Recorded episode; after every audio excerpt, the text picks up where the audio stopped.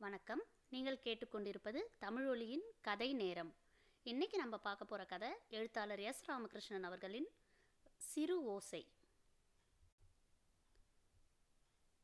சிறு ஓசை. அமிர்தவர்ஷினி தான் அதை கண்டுபிடித்தாள். சமைத்து கொண்டிருந்த போது கரண்டிகள் வைக்கும் ஸ்டாண்டில் இருந்து தவறி கீழே விழுந்த ஸ்பூன் சத்தம் எழுப்பவில்லை. இவ்வளவு பெரிய ஸ்பூன் தரையில் விழுந்து ஏன் சத்தம் வரவில்லை? ஒரு இறகு உதிர்வதைப் போல் மௌனமாக எப்படி கீழே விழுந்தது என யோசித்தபடியே அவளாக ஒரு ஸ்பூனை எடுத்து வேண்டுமென்றே கீழே போட்டாள். அந்த ஸ்பூனும் சத்தமிடவில்லை என்ன குழப்பம் இது? என்றபடியே டிஃபன் கேரியரில் சொருகும் கனமான ஸ்பூனை எடுத்து உயரமாக தூக்கி போட்டாள். அது கீழே விழும்போது தண்ணீர் துளி விழுவது போல மௌனமாக விழுந்து போனது. விளையாட்டு சிறுமியைப் போல் அவள் விதவிதமான ஸ்பூன்களை தூக்கி போட்டு சப்தம் வருகிறதா என சோதித்து பார்த்தாள். பால்கனியில் நின்றபடியே வீதியை நோக்கி ஒரு ஸ்பூனை வீசி எறிந்து ஓசை கேட்கிறதா என்று கூட ச சோதனை செய்தாள். பால்கனியில் நின்றபடியே வீதியை நோக்கி ஒரு ஸ்பூனை வீசி எறிந்து ஓசை கேட்கிறதா என்று கூட சோதனை செய்தாள். எங்கும் ஸ்பூன் கீழே விழும்போது சப்தம் எழுப்பவே இல்லை. தயக்கத்துடன் குழப்பத்துடன் அவள் தனது தோழி வசந்தாவிற்கு ஃபோன் செய்து விஷயத்தை சொன்னாள். அவள் ஆர்வமில்லாமல் அதனால் என்ன? என்று கேட்டாள். உன் வீட்டில் ஸ்பூன் கீழே விழுந்தால் சப்தம் வருகிறதா? என வர்ஷினி திரும்ப திரும்ப கேட்டதும் வசந்தா ஒரு ஸ்பூனை கீழே போட்டுவிட்டு சப்தம் வரவில்லை என்பதை உறுதி செய்தாள். அன்றைய மாலைக்குள் வர்ஷினி ஊரிலிருந்து தனது அம்மாவிடம் தெரிந்த தோழிகளிடம் என பலரிடமும் கேட்டுவிட்டாள்.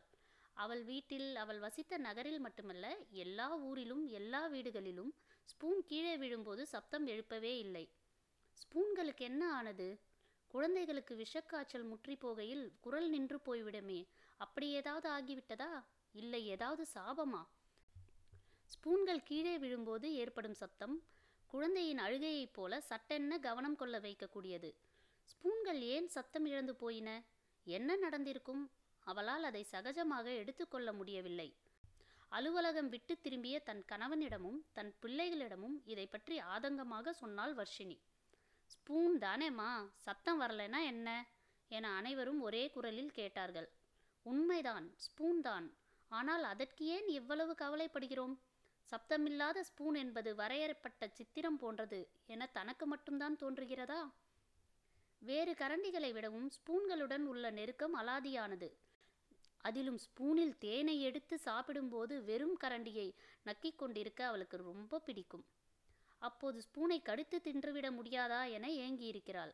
ஒருமுறை பாண்டிச்சேரியிலிருந்து அவளது கணவன் ஸ்பூன் வடிவில் சாக்லேட்டுகள் வாங்கி வந்தான். அதை பாலில் கரைத்தவுடன் ஸ்பூன் கரைந்து சாக்லேட் மில்காக மாறியது.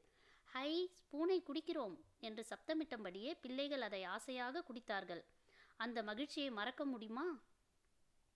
எந்த ஸ்பூனை பார்த்தாலும் கையேந்தி நிற்கும் பசித்த சிறுமி போலவே அவளுக்கு தோன்றும். உப்பு ஜாடிக்குள்ளே கிடந்தாலும் தேக்கரண்டிக்கு உப்பின் ருசி தெரியாதுதானே? சாதா கரண்டிகள் குழம்பு கரண்டிகள் தோசை கரண்டிகள் என வால் நீண்ட கரண்டிகளின் உலகில் ஸ்பூன்கள் அறியா சிறுமிகள் போலவே இருக்கின்றன. அன்றிரவு ஸ்பூன்களுக்காக அவள் வருந்தினாள். பின்னிரவில் எழுந்து மறுபடியும் ஒரு ஸ்பூனை கீழே போட்டு சோதனை செய்து கூட பார்த்தாள். சப்தம் வரவே இல்லை. உலகில் சிறு பொருட்கள் தன் இயல்பை இழக்க துவங்கியிருக்கன என்பதை உலகில் சிறு பொருட்கள் தன் இயல்பை இழக்க துவங்கியிருக்கின்றன என்பதை அவள்தான் முதலில் அறிந்து கொள்ள துவங்கியிருந்தாள். மனிதர்களின் குரல்வலை ஒடுக்கப்படுவதை கண்டு கொள்ளாத உலகிற்கு ஸ்பூன்கள் சப்தம் இழந்து போனதை பற்றி என்ன அக்கறை இருக்க முடியும்? பாவம் வர்ஷினி அவள்தான் என்ன செய்துவிட முடியும்? சிறு ஓசை எழுதியவர் எஸ். ராமகிருஷ்ணன்.